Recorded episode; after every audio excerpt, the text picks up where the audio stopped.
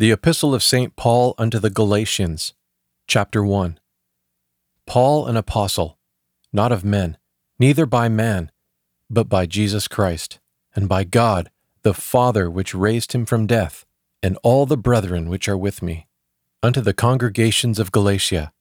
Grace be with you and peace from God the Father, and from our Lord Jesus Christ, which gave himself for our sins to deliver us from this present evil world, through the will of God our Father, to whom be praise for ever and ever.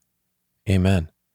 I marvel that ye are so soon turned from him that called you in the grace of Christ unto another gospel, which is nothing else but that there be some which trouble you, and intend to pervert the gospel of Christ. Nevertheless, though we ourselves, or an angel from heaven, preach any other gospel unto you, than that which we have preached unto you? Hold him as accursed. As I said before, so say I now again. If any man preach any other thing unto you than that ye have received, hold him accursed. Preach I man's doctrine or God's? Either go I about to please men? If I study to please men, I were not the servant of Christ.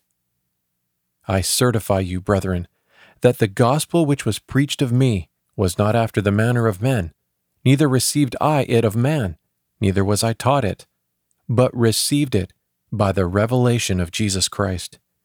For ye have heard of my conversation in time past, in the Jews' ways, how that beyond measure I persecuted the congregation of God, and spoiled it, and prevailed in the Jews' law above many of my companions, which were of mine own nation, and was a much more fervent maintainer of the traditions of the elders.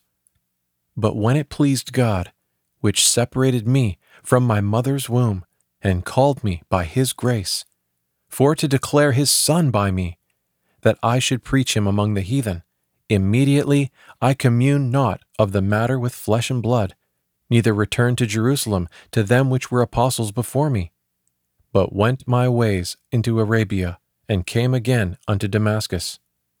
Then, after three years, I returned to Jerusalem to see Peter, and abode with him fifteen days. No other of the apostles saw I, save James the Lord's brother. The things which I write, behold, God knoweth, I lie not. After that, I went into the coasts of Syria and Cilicia, and was unknown as touching my person unto the congregations of Jewry, which were in Christ. But they heard only that he which persecuted us in time past now preacheth the faith which before he destroyed. And they glorified God on my behalf.